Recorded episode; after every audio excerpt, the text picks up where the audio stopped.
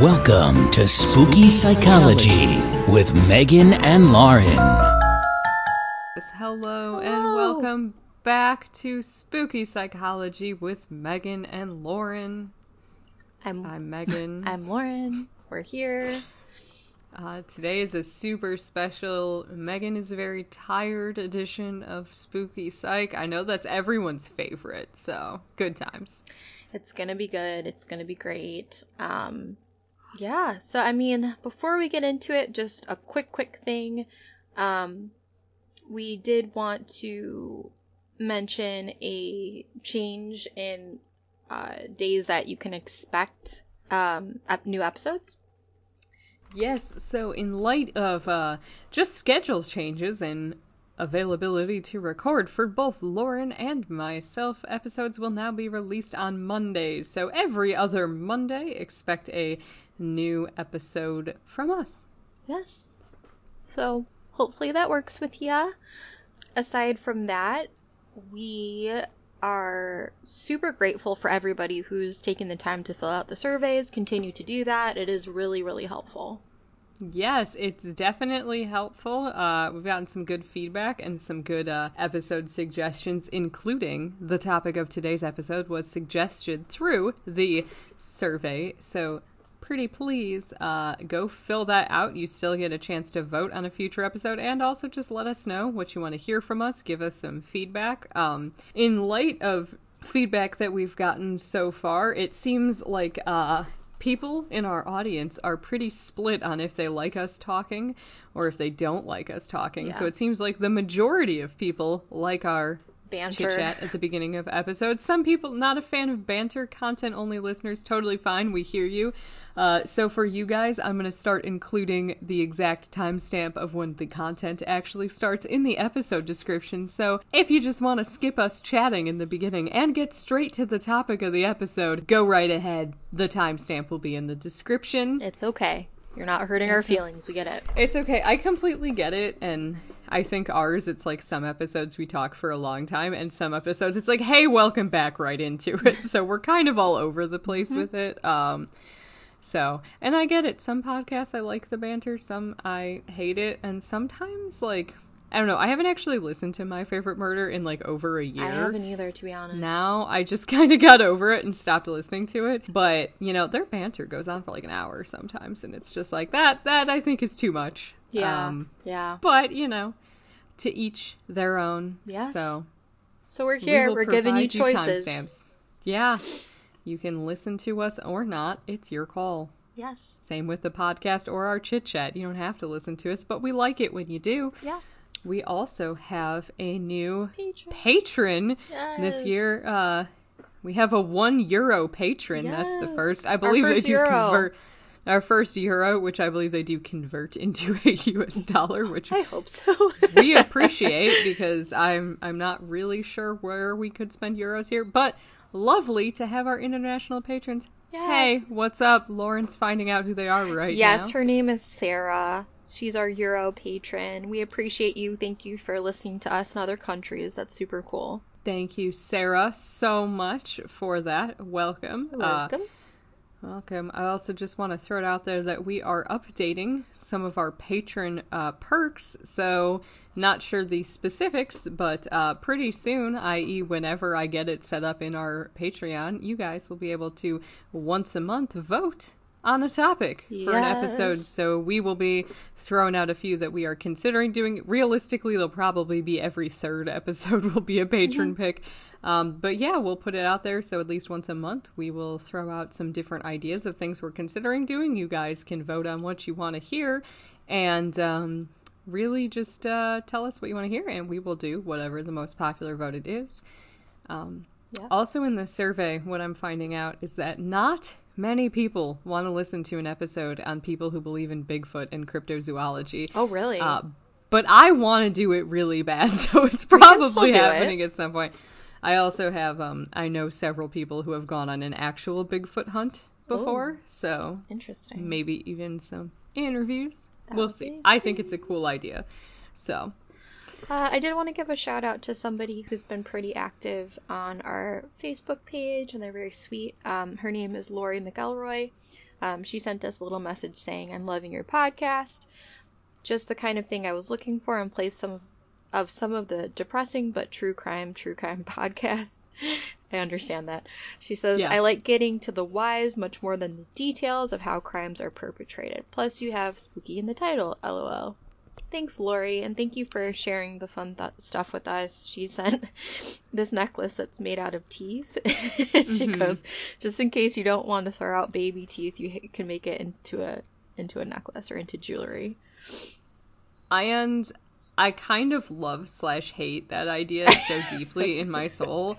Uh, but I love that she sent it to us. So if any of you are parents that have made jewelry out of your children's baby teeth or have made jewelry out of teeth in general, we would very much like to hear about this. Um, I have so many follow up questions, quite Mm-hmm. frankly. Um, there's actually an episode. Have you ever watched Young and Hungry? No.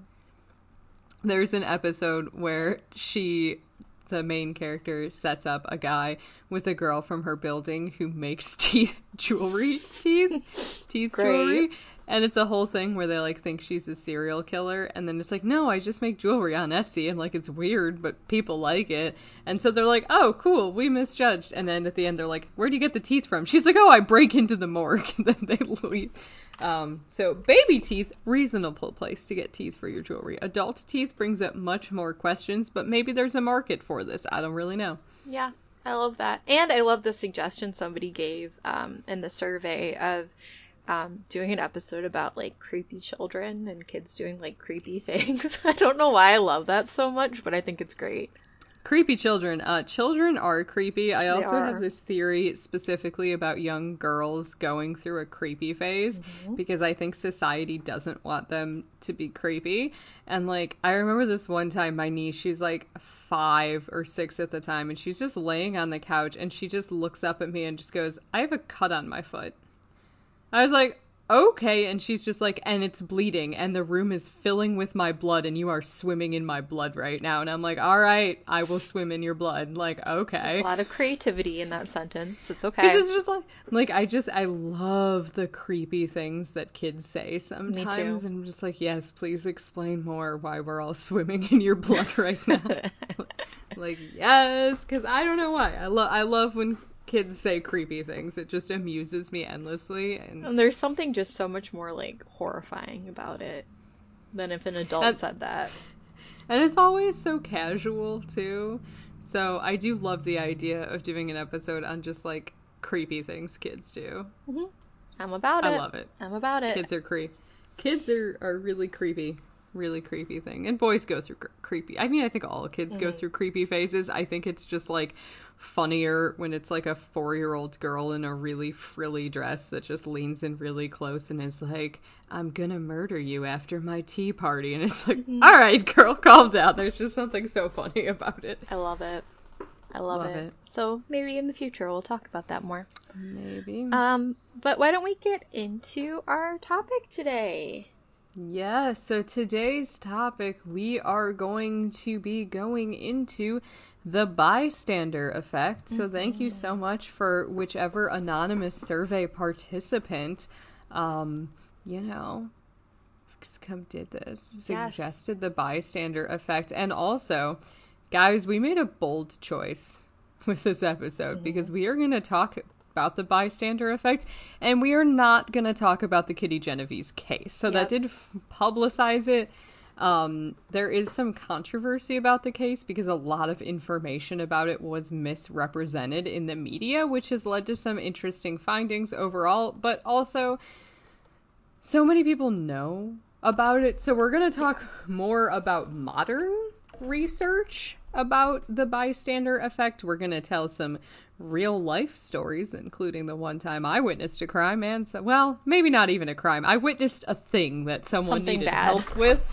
Something that, you know, I don't know the specifics of the situation, but it did not look good. And watched the bystander effect happen in real time. Yes. Um, we're definitely taking a clinical approach this episode and talking about like research and research studies. Um, just breaking all that down because I mean we know like reading research, um, it can be super wordy sometimes. So we're happy to kind of translate and make it readable. Yes, and we spent collectively several years in a research Uh-huh. lab reading the wordiest of research papers and the least interesting. No offense to the researchers who wrote all of them. But It's great for what you do, but yeah, not. We read we read a lot of like thirty-five page, very wordy, very technical research papers, so we're both pretty good at breaking them down. well, Uh, do you remember how it was set up where the person who was running it would be like, "Okay, I want you guys to read this article this week."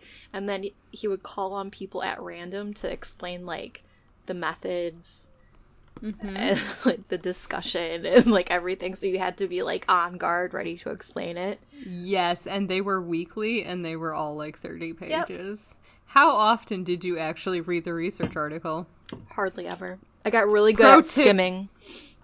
Pro tip read the abstract, read the methods, read the conclusions. You'll probably be able to explain it. Uh, also, some of the studies, I will be very honest with you guys. Some studies I could only get the abstracts on, so we don't necessarily have full paper, but the abstract basically goes over the general findings of the study, um, but I won't be able to explain the methods as well as I would like to.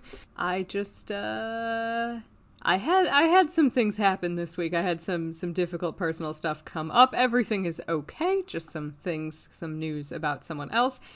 And I, you know, didn't really research a lot ahead of time, so I didn't have time to get around the paywalls. So That's we're okay. going we're going off of abstracts. Well, and the abstract tells us a lot. Like usually, if I'm being totally honest, I'll read like the abstract and the discussion, and that's like all I'll read. Yeah, read the abstract in the discussion. Uh not that we promote not reading your full research I mean, articles. it's all fascinating and wonderful. because Lauren and I definitely read the full of every research article we were supposed to, and also read all of the textbook and did not just read the vocabulary and make flashcards. Not a once. Not a we once. were perfect students. Yep, brilliant. In fact, Brilliant. Perfect. Ugh, Didn't cut corners. no, never. Never. Okay, so let's get into what the bystander effect is. Um, so, by definition, the bystander effect occurs when the presence of others discourages an individual from intervening in an emergency situation. It could be against um, a bully, for example, or an assault, or any other crime, really. The greater the number of bystanders, the less likely, it is for any one of them to provide help to a person in distress. People are more likely to take action in a crisis where there are few or no other witnesses present. So, based on this, you know, it's pretty widely known that um, you're actually more in danger the more people are around you, actually. Yes, um, although I will bring in some research that an important point on this is that the bystander effect basically means it's less likely for any one individual to intervene. However, some studies are showing that in a lot of situations, at least one person does intervene. Um, it's just that you would expect that if 50 people are witnessing something, everybody would help, or most people would help. Usually, you get the rare person that will always step in and help. Absolutely. People still do often help. It's just less likely the more people are there that any one individual will do that. Yes, and and later on in the episode, we'll kind of talk about things that you can do um, to help against the bystander effect and how to be more of just like a present bystander. Um, so yeah, so next we're gonna kind of get into research stuff. So uh, an important research. So much research. research heavy article, guys. Yes. So there is an important research team um, that actually were inspired by the Kitty Genovese um, crime that happened. Um, the researchers were Bibb Latané, I think is how you pronounce it, and John Darley.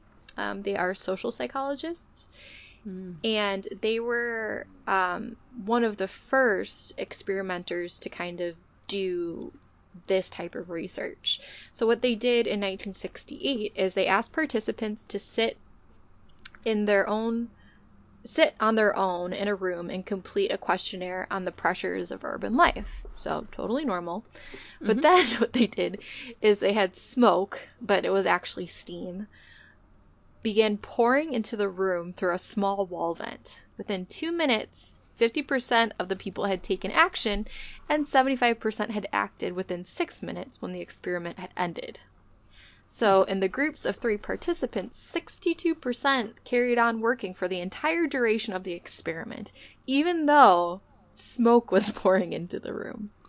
So, this also points out something really interesting about psychological research. So, you always have to understand if you are participating in a psychological study, you may not know what study you are participating in until afterwards. You will be debriefed. Yep. Um, but just like this, these participants thought they were just there to do a questionnaire about urban life.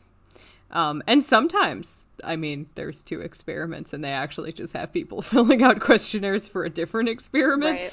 while they test to see what you do. So, um, they are allowed to lie to you Yep. in research. But unlike our deep dives into very unethical Right. studies, when ethically done, they do have to tell you afterwards. And there is a large group of people that has to prove that them lying to you about the nature of the experiment will not damage you. Right. And obviously, this was done ethically in the sense, too, of like they weren't filling the room up with like actual Right. smoke. Like it was steam and, you know, things like that. So I'm, I'm sure they really thought about all of those things and tried to keep it ethical. Um, but very interesting. Um, so what they kind of found in this study was that there are two factors that tended to influence the bystander effect. So the first thing was diffusion of responsibility, and the second part was social influence.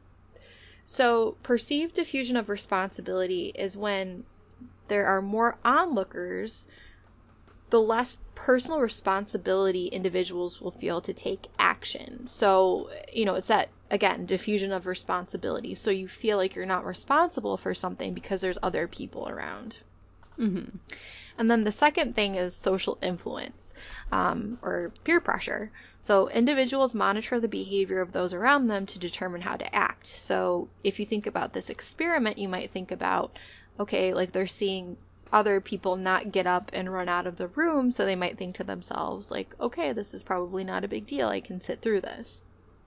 Interestingly, um, there is kind of another factor in this in terms of the social influence, which will actually, there's something called reputational cost that is also in play because in bystander situations, you are more likely to intervene if you are with people that you know and that you care about, mm-hmm. i.e., if you're with your best friend and romantic partner, you will assume they will think badly of you if you don't do anything, and that will make you more likely to actually intervene.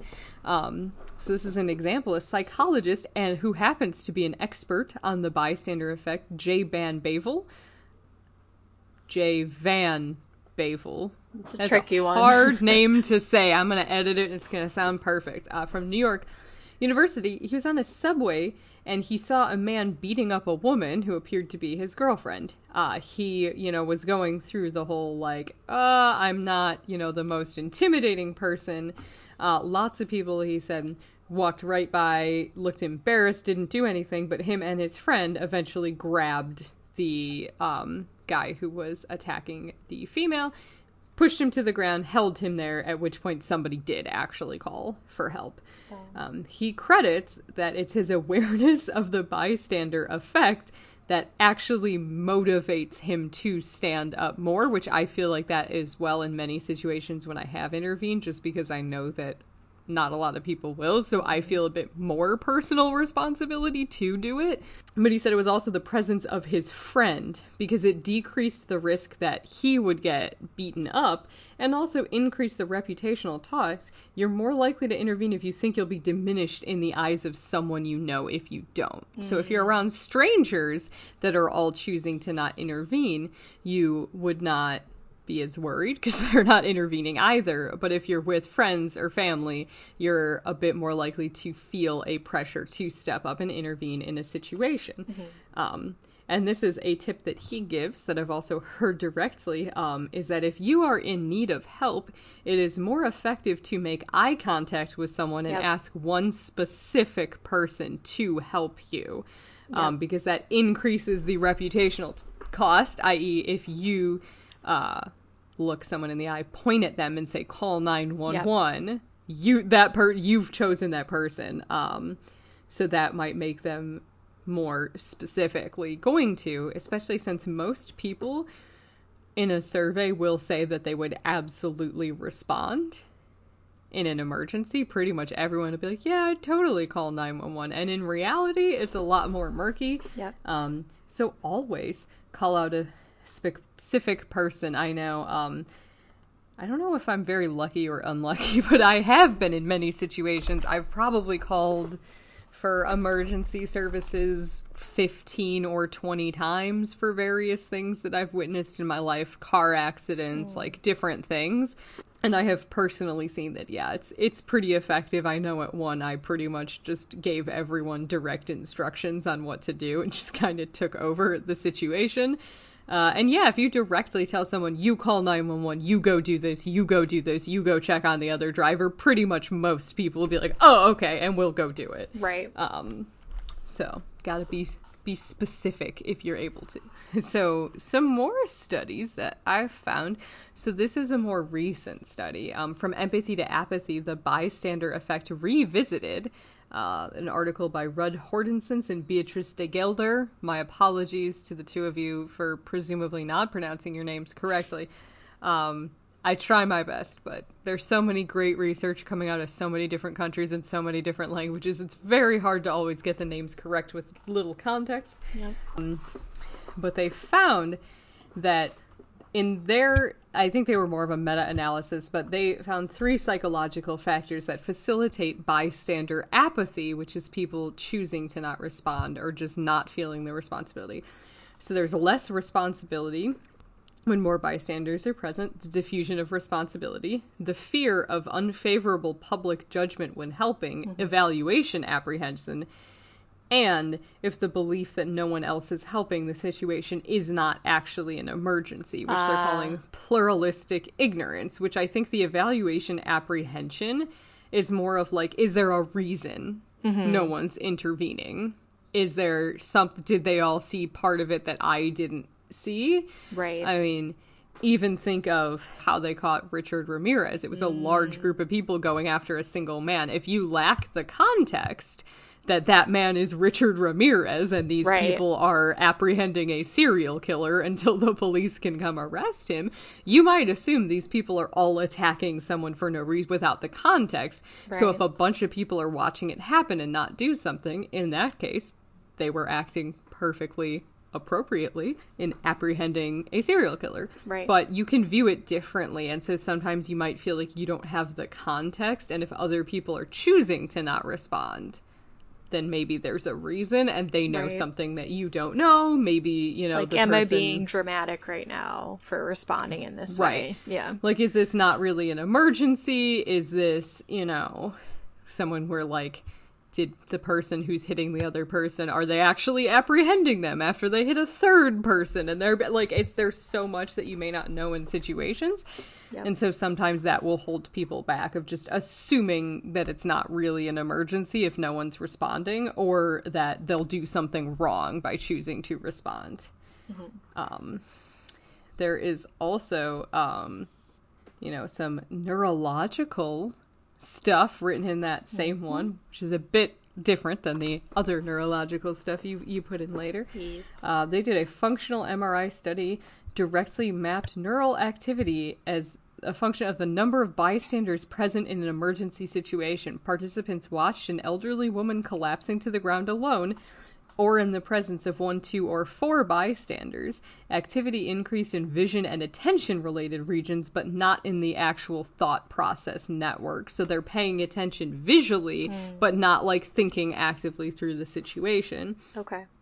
um, when participants witnessed emergencies with increasing number of bystanders, a decrease in activity was observed in brain regions important for the preparation of help.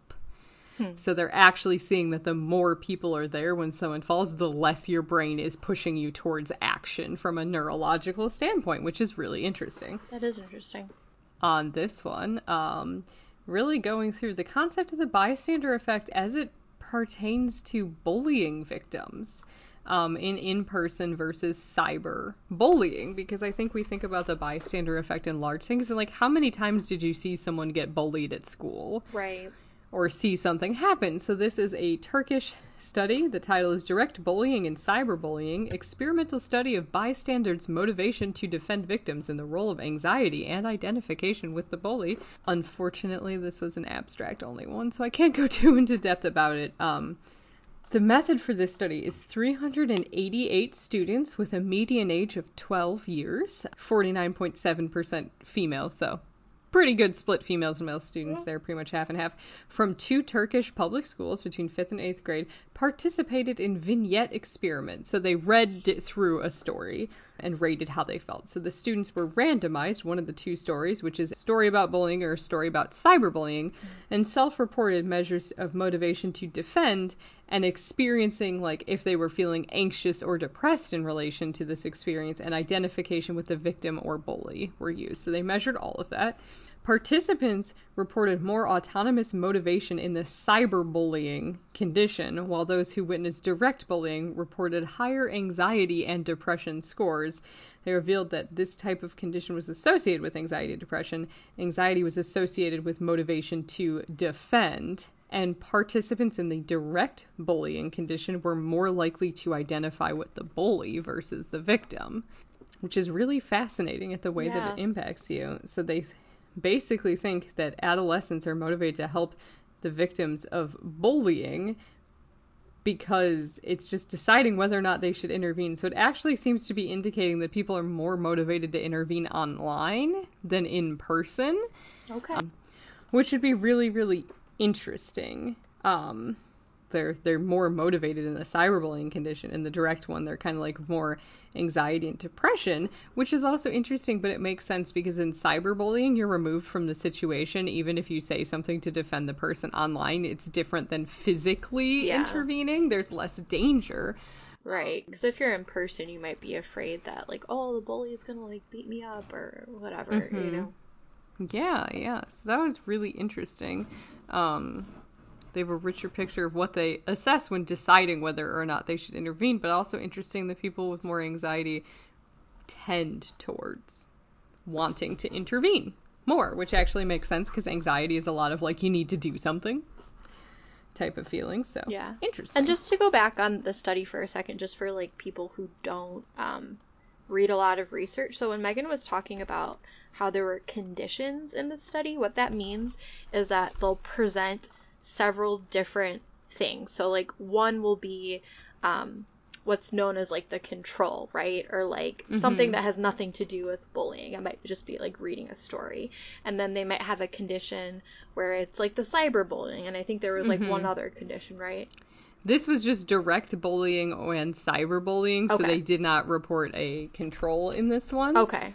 Uh, so yeah, the two conditions were a cyberbullying vignette, and the other one was a direct bullying Direct vignette. bullying. Okay. So yeah, so like that's that's all that means is that there's several different um, stories that they present, and it, the reason that they do that is so that they can take out like certain factors to individually look at certain things or certain conditions that may affect um, the research. Yeah, and I mean, it is really important to understand all of the different factors into why someone chooses to intervene or not intervene. So I really liked the take on cyberbullying because that is like an interesting addition to it Yeah. that I didn't even really think of.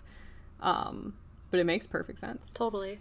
Okay. Um, so this is another abstract from a study. The unresponsive bystander are bystanders more responsive in dangerous emergencies. So looking into if it's a worse emergency, are people actually more likely or less likely to respond? Um, so previous research found that the presence of other bystanders reduces helping behavior in an emergency. Um, but the research was mainly conducted in the context of non dangerous, non violent emergencies. So they hypothesized that the classic bystander effect does not occur in more dangerous situations because they are faster and more clearly recognized as emergencies. And there's a higher cost for refusing help and an increasing accepted cost for helping. Um, right, someone could die, or you could look like a huge asshole for not doing anything. Right, and the thing is, obviously, there are cases where in dangerous situations, few or no people did respond. Um, but again, this is just an abstract. I was unable to access the whole study, but their results supported the expectations. In situations with low potential danger, more help was given in the solitary condition than in the bystander condition. Mm. So if it was a low danger, people, if they were on their own, pretty likely to help. Bystander, not so much if there were a lot. Um, but in situations with a high potential danger, participants confronted with an emergency alone or in presence of another bystander were similarly likely to step in and help the victim. Which is good. I mean, that good, good, that in dangerous situations, people will help. Um, I got two more because I got to go up to so this is a cross-national CCTV footage study, mm. um, which is really, really interesting. So uh, for people in America, lots of other countries just have a closed circuit television footage of pretty much like streets everywhere. Like you're pretty much, I know, um, you know, in England they'll talk a lot about how there's just a lot more CCTV in cities where like you're just they're recording the streets and so they can see a lot of what happens. Mm-hmm. So this is, again, just in abstract, but it hits the high points. I just can't explain too much into depth. So, but they say half a century of research on bystander behavior concludes that individuals are less likely to intervene during an emergency when in the presence of others than alone. By contrast, little is known regarding the aggregated likelihood that at least someone present at an emergency will do something to help. So that's kind of the thing is bystander effect is your individual likelihood, but there's not a lot of studies on overall do people is there at least one person that intervenes or not. Hmm. Um, this article is the largest systematic study of real life bystander intervention and actual public conflicts captured by surveillance cameras. Cool. So this is interesting. They didn't like set it up. It's not fake. This is just looking at CCTV footage from the United Kingdom, the Netherlands, and South Africa. Cool. They had 219 incidents um, oh that they recorded on CCTV between those three countries and they showed that in 9 out of 10 public conflicts, at least one bystander, but typically several, will do something.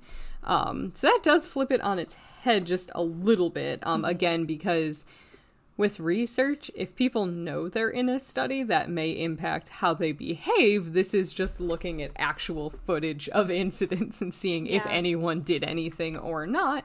Um, so in addition they said similar likelihoods of intervention were across in all three countries which differ greatly in levels of perceived public safety. So they're culturally different countries but they did find a similar number of people. And they actually found that increased bystander presence is related to a greater likelihood that someone will intervene.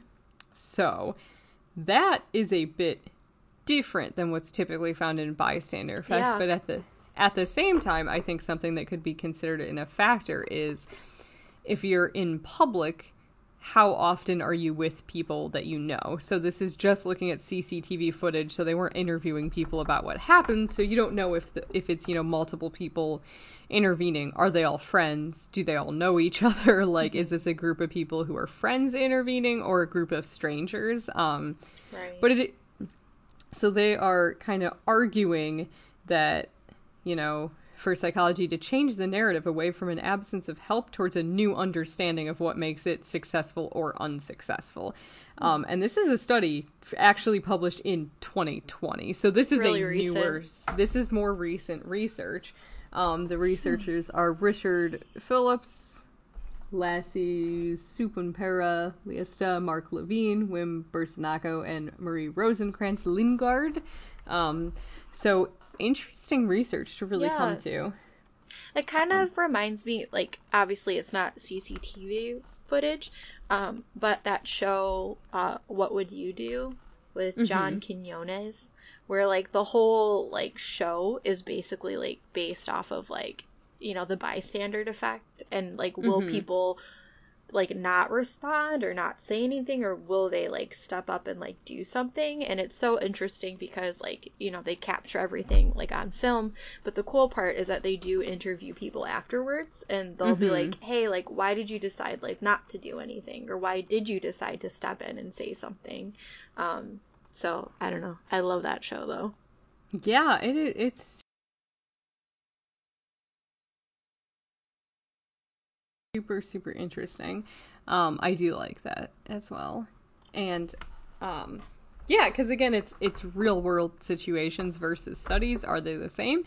And also like there are a lot of instances of people intervening. And in most stories about the bystander effect there was at least one person that did intervene. Right. Um even in you know the famous, you know, Kitty Genovese case, it took them 20 minutes, but somebody did call 911. It's not that no, it's they took too long to right. call 911 and not everybody did, but somebody actually did do it, which means that somebody did intervene, maybe didn't intervene in the most helpful way, did not intervene as should as soon as they should have. Right. Um, and it was tragic, but there was still somebody that intervened, which is something that you will see. So it is interesting that there's the perception that nobody helps, when in reality, in a lot of situations, somebody still does.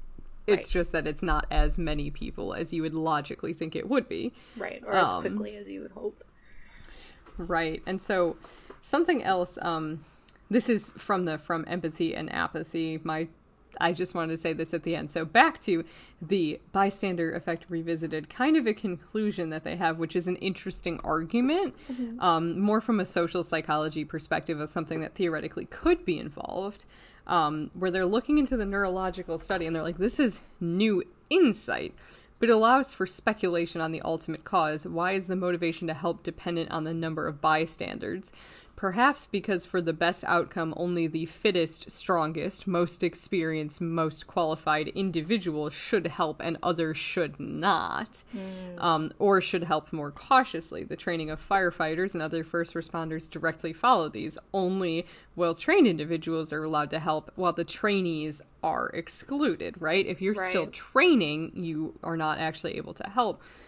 So they're like taking into the the account and composition and size of the bystander group is crucial to providing efficient help. So that is like an interesting theory that yeah. they're because they're saying there is indirect evidence bystander apathy is reduced when they know each other.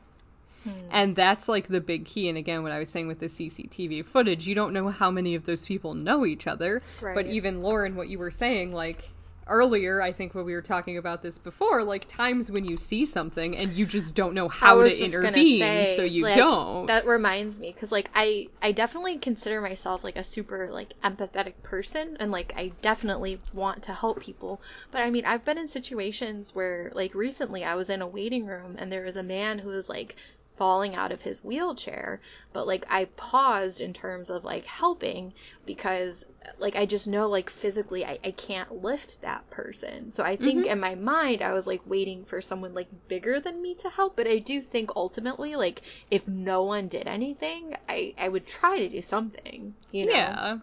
Yeah and it's a lot like we know our own strengths and capacity and like i said you know i i have intervened in a large number of situations in a variety of different ways. Um, but, you know, also things to consider in terms of like, one, I am very familiar with the bystander effect, and I know that.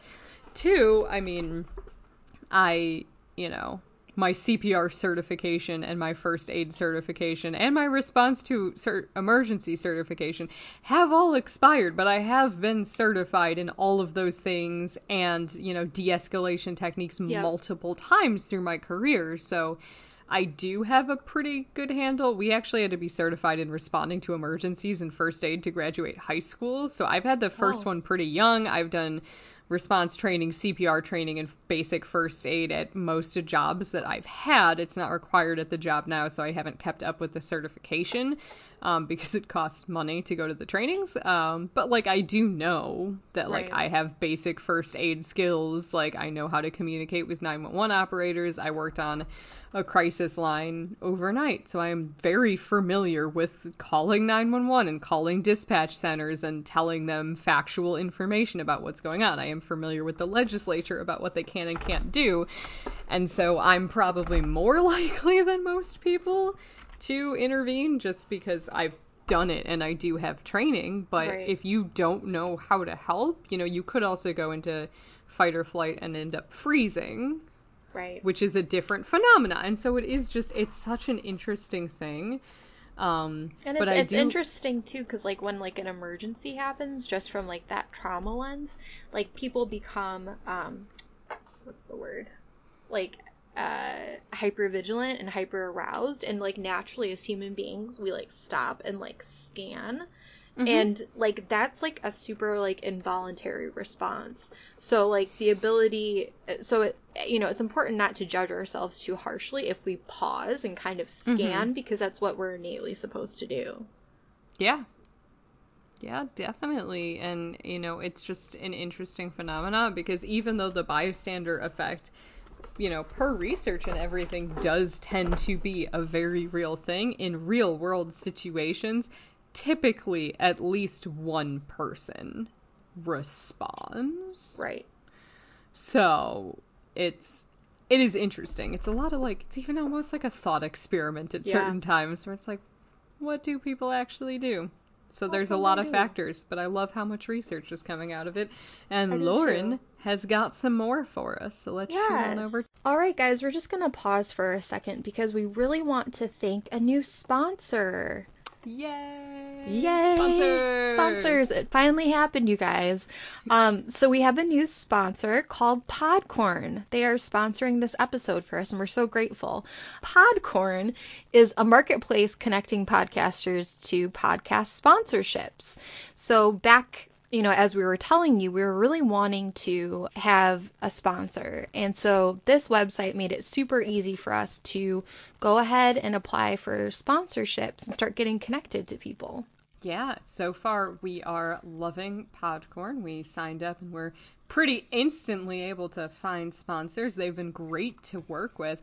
And one of the cool things about Podcorn is they're great for podcasts of all sizes to browse and choose opportunities that are right for their own platform and collaborate directly with the brands. So this isn't like some of those podcast sponsorships where you need 5,000 downloads per week. Not calling anyone out specifically, but I've seen that happen a lot. Mm-hmm. So this has been such a great place for us to start. So like Lauren said, just a marketplace just connects podcasters to podcast sponsorship opportunities. There's no middleman. We get to discuss it directly with ourselves, negotiate, and figure it out, which we are loving. So if any if any of you, much like Lauren and myself, have a podcast and would like to get sponsored this year, please check out Podcorn. The link will be in the episode description. Absolutely. Be sure to check it out. There's a lot of cool ones. You know, we saw a bunch of different ones like wine sponsorships, yoga, meditation, you know, all sorts of different companies that are really cool. So be sure to check them out. And thank you again to our new sponsor. Thanks, Podcorn. Thank you. To you.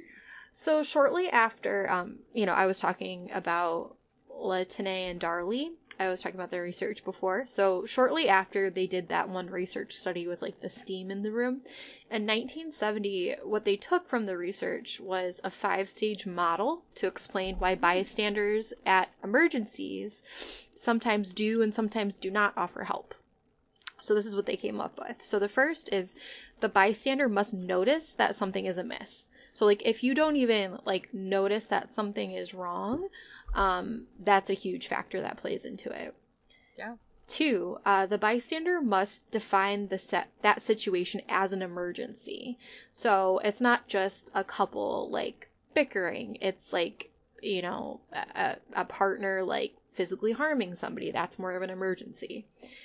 Um, the bystander must assess how personally responsible they feel. Um, so a lot of things can play into that, kind of like what we've been talking about in the research. Like, do they know the person? Um, are there not that many people around, do they feel that if they don't respond, like this person could die or be seriously hurt? Um, the fourth one is the bystander must decide how to best offer assistance. Um, you know, they might try their best, or they might decide, you know, I'm just not physically capable of helping in this way. Mm-hmm.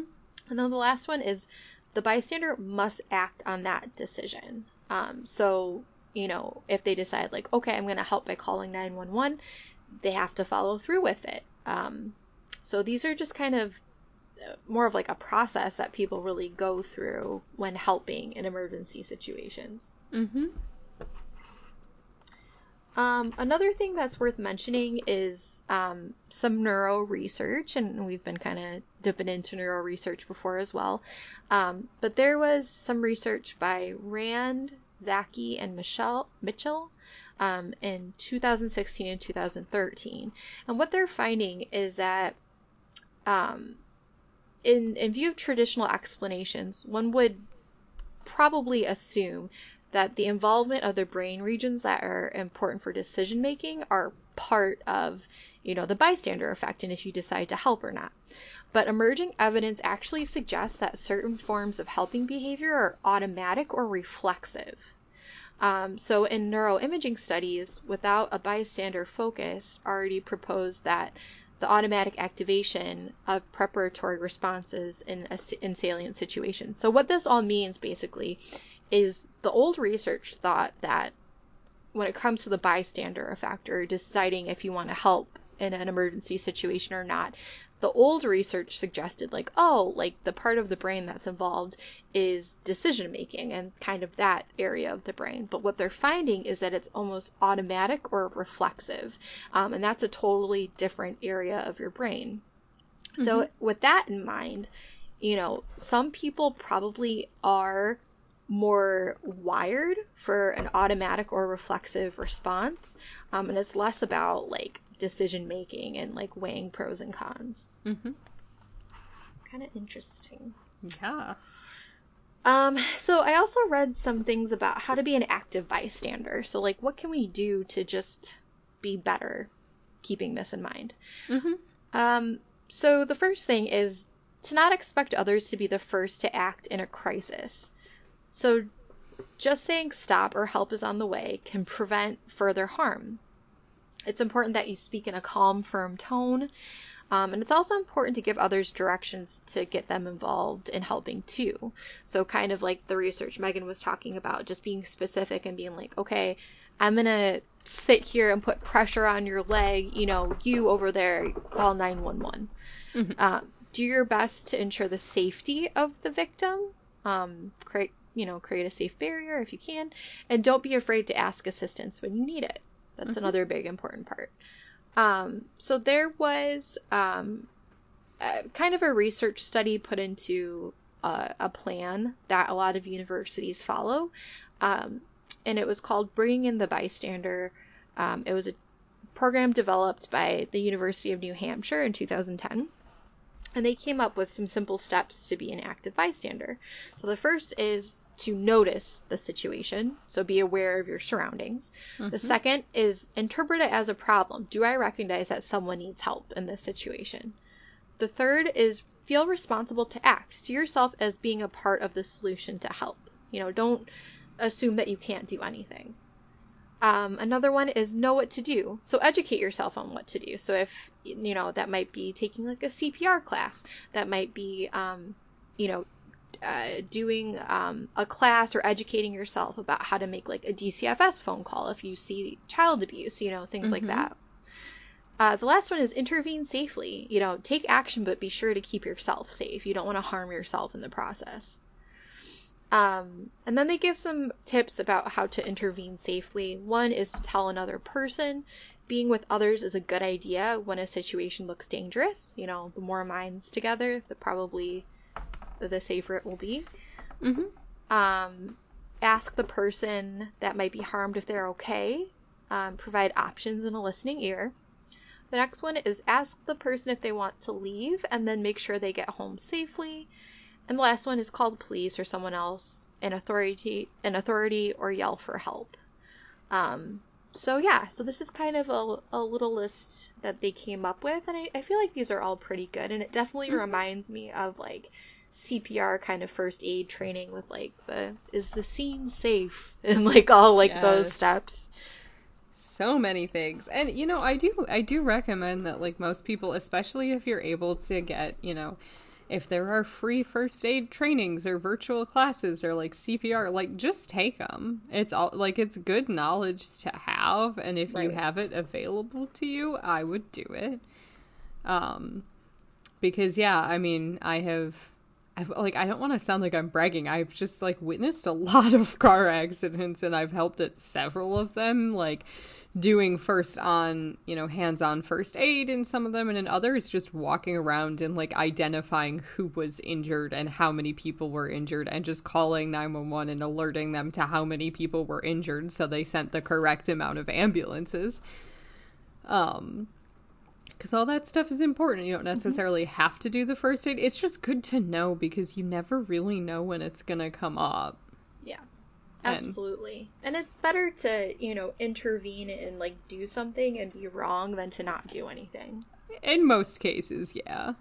Usually, yeah. usually it's like just do it, and obviously don't do like medical procedures if you don't know what no. you're doing. Like, no. be careful with medical stuff, but like calling, if you but call in terms and of, they like, come, it's like maybe fine. less like medical, but more of like if you see like a violent act upon somebody or like at, you know possibly an abuse situation with like a child, like it's mm-hmm. definitely better to err on the side of caution with that stuff. And yeah. if you're wrong, and if it's just like a couple having like a normal fight or whatever, then you're like, sorry, like it sounded scary, and I wanted to make sure you guys were okay. Yeah, absolutely. Like with those things, just like I know there are times where like I saw a girl like looking uncomfortable at a bar and I pretended I knew her from math class to check in with her and see if she was okay and I believe her exact response was I'm fine, he's my boyfriend, he's just being a dick right now. And I was like, "Okay, great." Like I will leave just, you alone. just checking because like you look uncomfortable. Just making sure you know, you're fine. So in a lot of situations, it's like, yeah, just say something. Just like if you're unsure, okay, call 911. An ambulance will come, paramedics will check it out. If like you're not going to get in trouble, like the you know, the police aren't going to come for you and be like, "How dare you?" you know. Right, but especially if you're not sure if someone's injured or not, like they can refuse, but if yeah. somebody like is bleeding, if you're really not sure, like do something. Yep. Definitely. Yeah. So, like a few different cases um not gonna go too much into any cases because like i looked into a lot um, i found a lot of weird examples of the bystander effect one of like the most horrifying ones that i found was um at a keith urban concert in 2014 a teenager was apparently raped and oh my god. people were taking pictures and videos. What? Unclear if the people thought this was like a consensual act um but so a lot of people witnessed it. Um, but at the same time, a it ended because a woman saw what was happening and tackled the guy off of the girl. Thank um, God. He was My promptly goodness. arrested and charged, and the police took confiscated a lot of people's phones to get the video that's disgusting. Of it happening. Yeah. And there, I did find a lot of cases like that where somebody's being assaulted and somebody does intervene,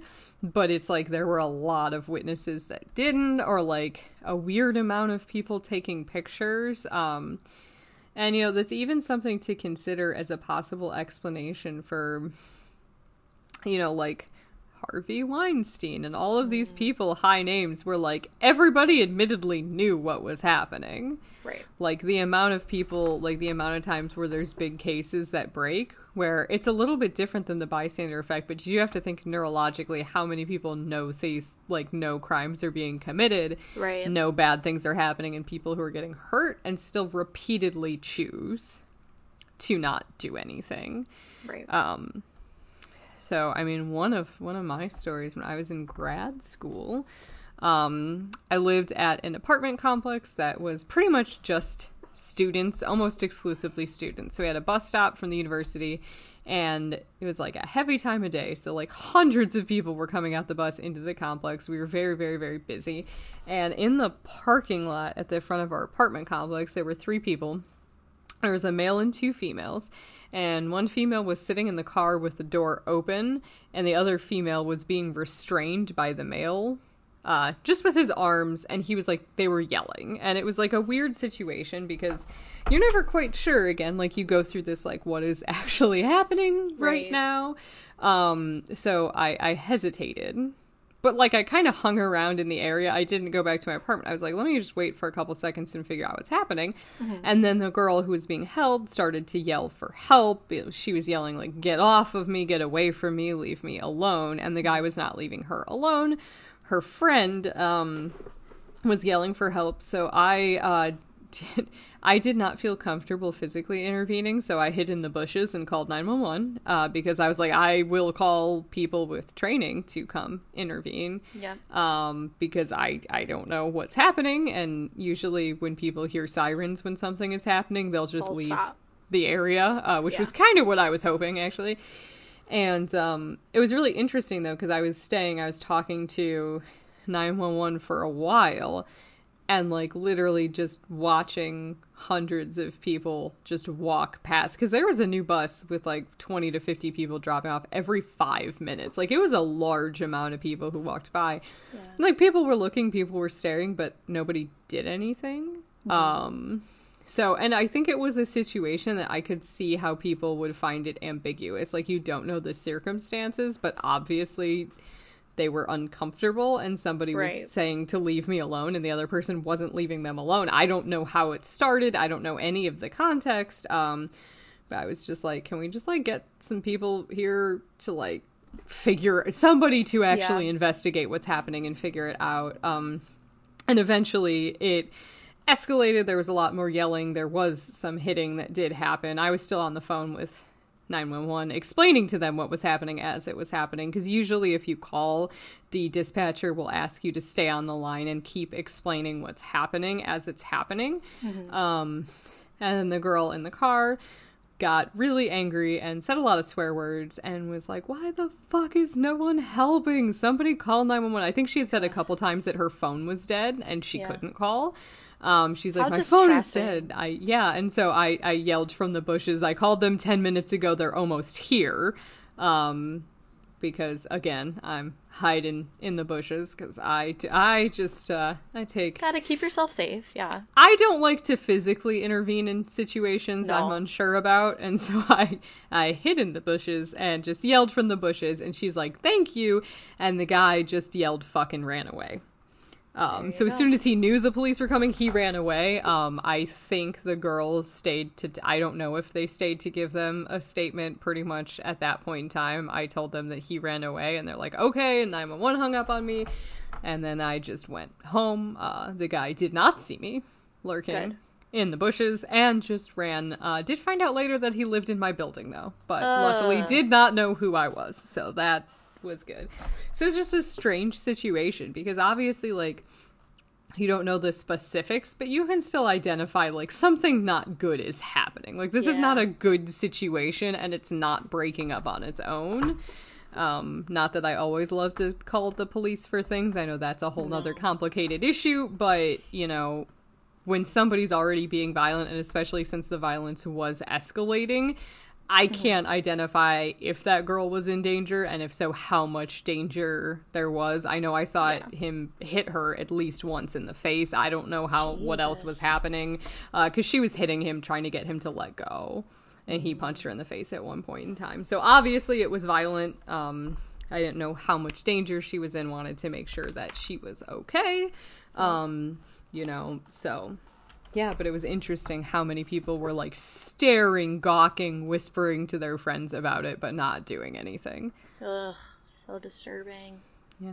But at the same time, I don't know how many other people called 911. There could have been Other several. people in bushes. like they could people could have like walked and called a bit farther back, like Mm-hmm. and that's the other tricky thing with the bystander effect, and especially with cell phones and calling 911. Like, I know I've definitely called for car accidents and just had them say, like, hey, they just witnessed a car accident and this and this. And they're like, did you directly witness it? And you're like, nope. And they're like, we already know, bye. And just hang up on I you know. because so But, like many we have people- gotten 15 other phone calls. Like, okay, I just want to make sure because you never know. good because you don't know. So usually, if they've already gotten a lot, they'll tell you. Um, if you're a witness, then they'll have you stick around. Like I know, one time I was um, saw a couple cars hit each other. There were like four people that were injured. So I I didn't witness the accident directly. I came upon it, mm-hmm. and like I came upon it like a second after it happened, and like people were getting out of their cars and stuff. So I got up and called and talked to everybody about how many people were hurt, and like just figured mm-hmm. that out and told 911. They're like, "Were you in it?" I'm like, "No." They're like, "Great, walk around, find out who's hurt." Tell me that information. So I'm like getting people's names and giving them to 911 and just so they're telling the paramedics. Then as soon as the cops got there, they're like, "Did you witness it?" I'm like, "No, I'm just talking to 911 about injuries." And they're like, "Great, go home." And I'm like, "Okay, bye." Uh, say no more.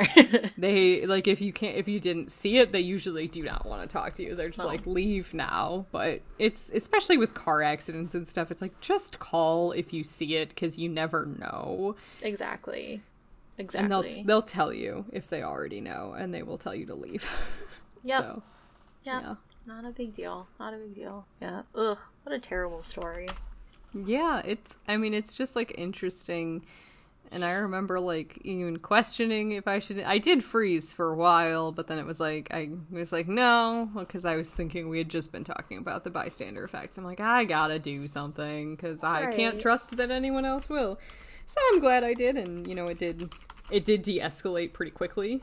Luckily and the guy just left of his own accord. Again, I have no idea what was actually happening. It just seemed bad. So, Oy vey. So yeah, guys, um, that's the bystander effect, and I mean, I'm sure you guys have plenty of stories, and you know that would be kind of cool if you guys want to like write in and tell us stories where maybe you intervened and helped a situation where people weren't um, really doing much. Um, Definitely want to hear your hero stories. Um, but yeah, I mean, definitely do your best to be an active bystander. You know, if it feels like, you know, people aren't intervening and you feel like you can help in a safe way, definitely take it upon yourself to. Yeah. Definitely good to intervene when you can. Yeah. Yeah. So, good shit. What do you got, Megan? Good shit. Uh my good shit is that last Thursday through an arrangement from my job in a healthcare facility, I was able to get my first COVID-19 vaccine. Yay! So, get it, girl. Get it, girl. got my first dose of the Moderna vaccine. It uh, hurt not going in. My arm was pretty sore later, and I was a little bit sleepy for a couple hours that evening, which could be related to my existing chronic illness or could be related to the immune response of the vaccine. Unclear. Yeah, But- could have flamed things up.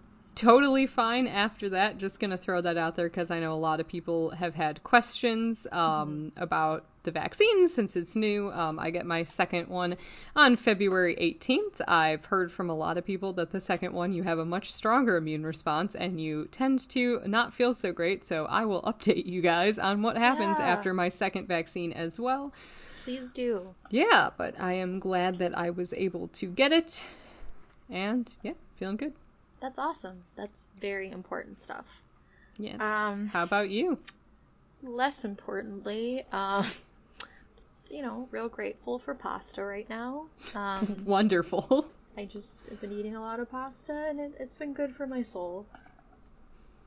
That's wonderful. What type of pasta? So lately, I've been really on a spaghetti kick. Mhm. Spaghetti and marinara sauce, just classy. Yeah. Um, and yeah, keeping it bland over here. Keeping it bland. You know, I I too go through strong pasta phases sometimes where like all I want to eat. I don't I love pasta though. So now I'm hungry. too. I know. Now I'm ready to go eat. so. Now I'm hungry. So, bit of a shorter episode today, short and research based. Hope that's Yes. okay with you guys, but uh complete our survey. Yes. please. It'd be very nice of you. We'd appreciate it very much. Uh, follow us on social media. Yes. Don't forget. And if you if you have a spare dollar or euro per month that you're not doing anything with, just burning a hole in your pocket, and you feel like giving it to us to support our podcast, our Patreon exists, and the It link is in the episode description. Yes, so please donate if you so feel inclined. Um, and and again, another big thank you to our sponsor of the show today, Podcorn. So yeah, great. Thank you, Podcorn. Thank you for, to our patrons. Thank you to everyone, and thanks for getting spooky with us. Thanks, guys. See you next time.